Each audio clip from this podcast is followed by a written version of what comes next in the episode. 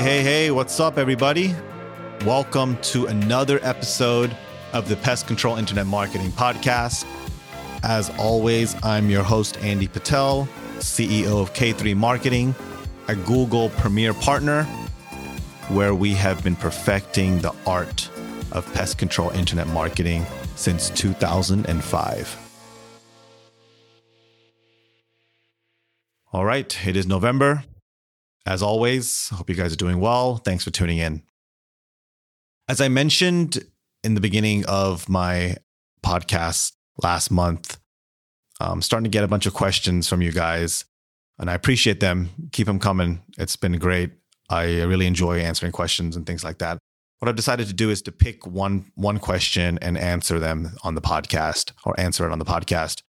Um, so I'm just going to mention the person's name and their state. I'm not going to really get, give away their identity or their company name or anything like that. So the first one, first one ever on the PCIM podcast, thank you.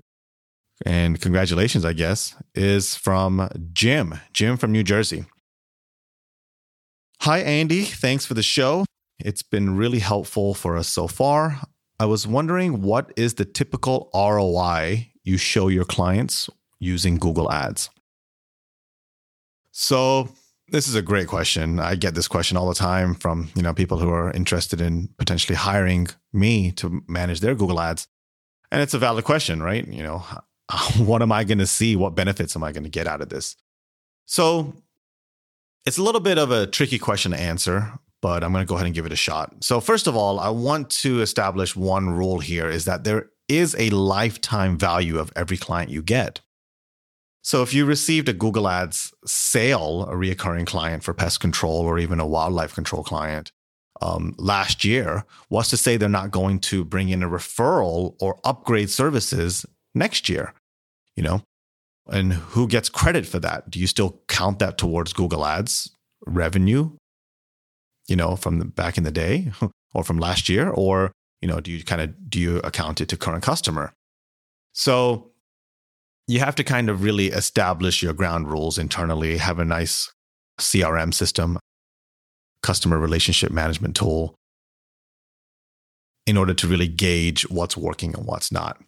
But typically, if you look at your data from month to month and just look at the raw data in terms of how much you spent and how much you how much you got uh, in revenue, uh, typically for wildlife control, I like to see a 10 time return on investment. So if you spent $2,000 in Google Ads, you should see around $20,000 in revenue in, in, in revenue through Google Ads. And that's because, you know, wildlife control is usually a lot of exclusion work, a lot of high dollar type of jobs, especially if you do it right, you know. The types of keywords that you use, it can get expensive, but if you do it right and you get the right keywords and a solid negative keyword list, I believe you can see that type of, type of return on investment typically, unfortunately, with wildlife, you know, it's not reoccurring. So it's a one stop shop, you know, once, you know, once you're done, you're done type of thing. In pest control, you know, there's a lot of competition out there. So typically with with my clients, they pretty much honestly break even month to month. So let's say you spend $2,000, you pretty much make about $2,000 or $2,500 in revenue, unless you have termites or, or, something like that that you're, you're offering. But or even bed bugs. But typically you'll pr- pretty much break even. But where what is great about the program or Google Ads in general is now you should have a nice solid handful. I'm not talking about a few, a nice handful of reoccurring clients, solid reoccurring clients, you know, people who are going to pay their bill on time and not really leave and and you know in a nice part of town and things like that. So that's yeah, Jim, I I hope that answers your question. If you have any more questions, you know, uh, guys, please email me through the website and I'll be happy to answer them. All right, we are jumping into the podcast episode. I feel like we have a pretty firm understanding on keywords, and we spent a lot of time, time, time on keywords, different types of keywords, best strategies, negative keyword list. And then we had the whole search term report thing happen where we had a couple of episodes on that. So we're going to move away from keywords now. You know, I hope you guys have a firm understanding now in what types of keywords to use. It's very, very, very important, very crucial that you have a nice keyword list, a solid negative keyword list. And when you run your search terms report, quote unquote, I guess now, but when you run your search term report, you know, majority of them, overwhelmingly majority of them should be high quality search terms, servicing keywords where people want to purchase your service. So let's assume that you've got great keywords and what happens next? Well, if somebody types in, you know, bed bug removal services or bed bug ne- removal company near me or pest control company near me, then they see ads, right? That's the whole thing about Google Ads, obviously. So typically Google shows about three to four ads. You know, right now, a lot of times it's the Google local service ads, the Google guarantee section. Then it's the Google Ads section, and then it's the map, and then it's the organic. And then even below the organic, there are some ads as well. So, how should you write your ads? What should the content be? What should it say? What should the messaging be? So, throughout the years of running this agency, we've tried a lot of different ads, a lot of different strategies. I'm going to go ahead and explain what works the best for pest control owners primarily. Now, keep in mind, I'm not going to give away all the secrets, you know, the secret sauce, but I think this will be a nice, nice strategy for you guys to learn and implement if you're not already. Okay. I should also preface that ads also come with ad extensions. We're not going to be discussing ad extensions during this podcast episode. We'll probably have a two or three part series on ad extensions. So these are just the ads itself. All right. So I think Google's rule of thumb is you want to have at least three ads per ad group. And I think that's pretty, pretty common. What I found is I like to have at least three. Sometimes we do four up to six ads per ad group. So as a refresher, you have a campaign. So let's say, for example, your campaign is, you know, your pest control services. Then you have certain ad groups under that, which are basically your categories like bed bugs, termites, cockroaches, etc. So let's assume bed bugs is, a, is an ad group. Under that ad group, you have multiple ads. Okay.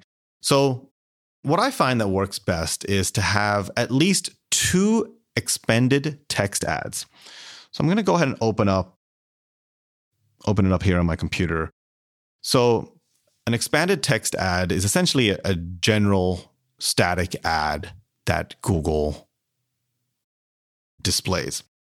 So, once I go into these ads and I go to edit, you know, the first item you can insert is a final URL. So that means when someone clicks on this ad, where does it go to? So remember, we had the discussion or I, mentioned about the, the landing page, right? So if we're talking about bed bugs, it should go specifically to the bed bugs page, right? So you want to make sure the final URL is the actual page of the ad group that your keywords and ads are in. Then you have uh, up to three headlines you can add. So I would suggest adding all three headlines. You can have up to 30 characters per headline.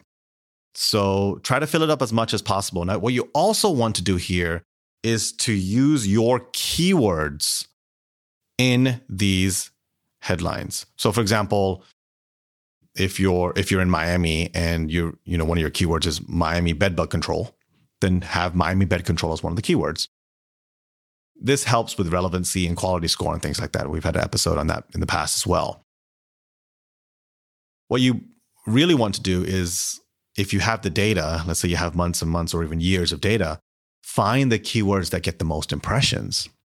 You know, run an all time report, look, search for all the keywords on your bedbug uh, campaign or ad group, find, see what gets the most impressions and use those keywords to, to show up as high as possible. Now, if they're, as long as they're good impressions, obviously, you know, you can also, an argument could be made that you want to use the keywords with the best, with the most clicks or maybe the most conversions but I find the impressions is best because more people are searching for that. You know, as long as it's a servicing keyword, you want to really push that. Like, for example, Miami bedbug control is, is a great servicing keyword.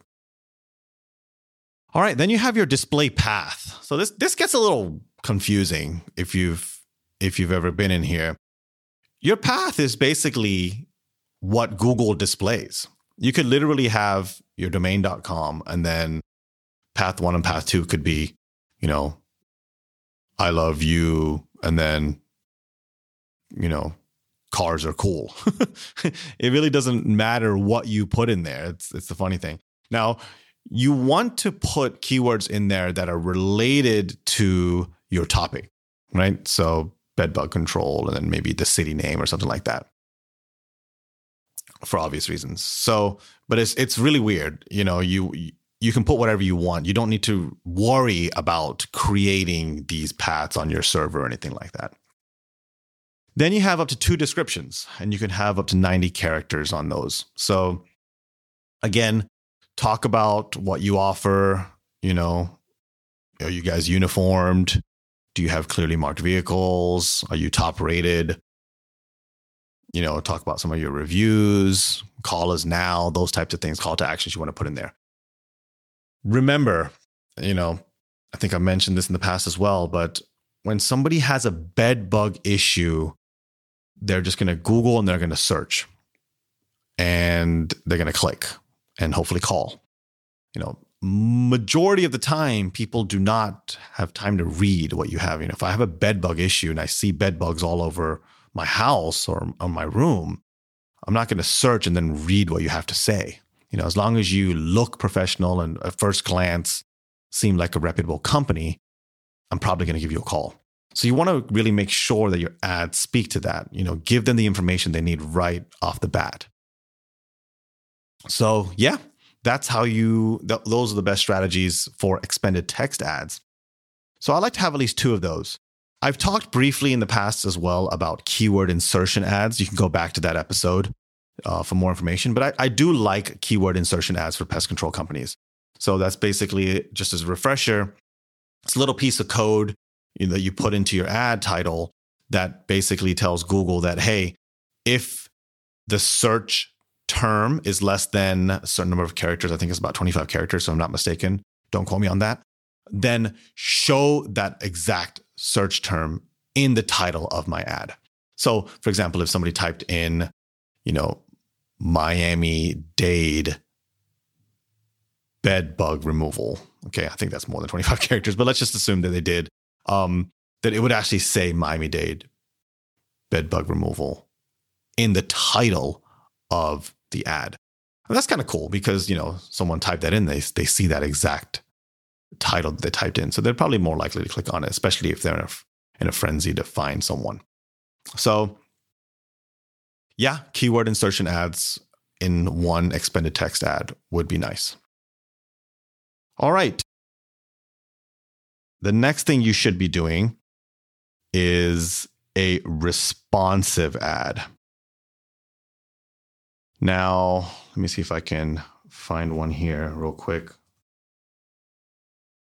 Yep, here we go.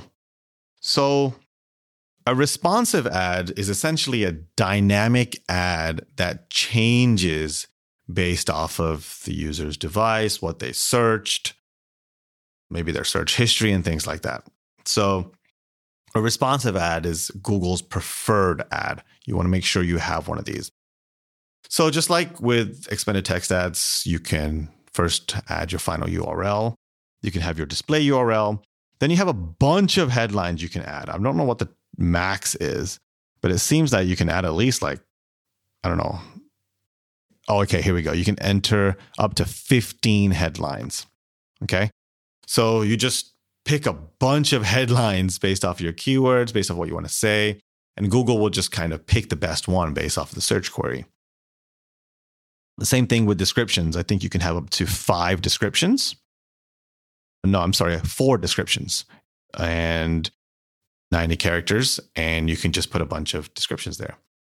So Google, you basically what you do is you just put a bunch of headlines and a bunch of descriptions, and then Google just picks the best variation and shows that ad. And it's nice. You don't have to necessarily think of different strategies and different keywords and things like that. You just kind of throw it all at one time. So, yeah, those are responsive search ads. Make sure you guys are doing those. All right. I think that is it. That was a lot of information, um, but it was very important information.